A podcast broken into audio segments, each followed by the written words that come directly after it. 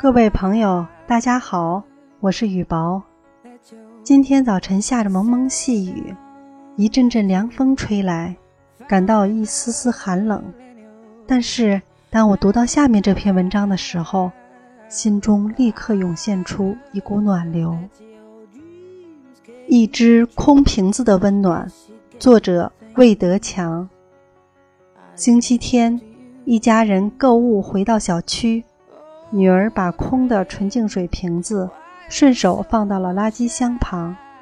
十三岁的女儿是进步了，以前她可是随手乱扔，但我没有表扬她，我想这反倒是一个很好的教育机会。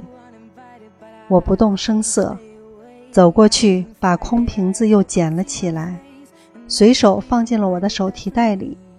这是我的习惯，我不会把它们扔掉的。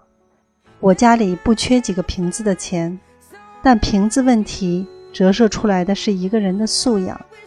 今天我更是要做给女儿看的。我知道女儿会不屑一顾，还会说我老土。如今的孩子把面子看得很重要，穿名牌，吃肯德基，而且会比着谁会浪费。不过我会用事实告诉她，即使像有钱的比尔盖茨，在生活中也是反对浪费的。果然，女儿看到我的举动很吃惊，她竟然要把瓶子从手提袋中拿出来重新给扔掉。看女儿进入我设的圈套，我这才谆谆地教导她，孩子，不是老爸吝啬，一只瓶子一毛钱，不值什么钱，但这也是钱，节俭是从一个空瓶子开始的。我等待着女儿的惭愧，或者向我道歉，或者默默地从我身边走开。不想，她趁我不备，伸手把空瓶子从我手提袋里取了出来，回过头又重新把它放到了原处。没等我反应过来，她又轻快地跑到我身边，拉着我的手臂撒娇，爸，一个瓶子对咱们不算什么，但对一些人很重要。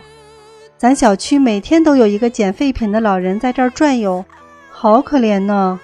把瓶子放在这里，他就可以轻松地拿走。我知道他不是乞讨的，他是靠劳动吃饭的。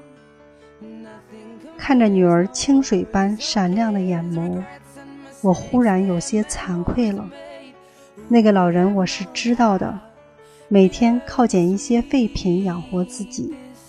平时我见到他时，偶尔也会递上一两块硬币，想着自己的慈善，会自我陶醉上好一阵子。我怎么没有想到女儿说的这一层意思呢？帮助一个人，更主要的是给他劳动的尊严。我没有说话，只是感激地冲女儿笑，夸她长大了。我看到暖暖的夕阳下，那只空瓶子稳稳地站在垃圾箱旁边，等待着一个真正需要她的人。她带去的有温暖，有尊严。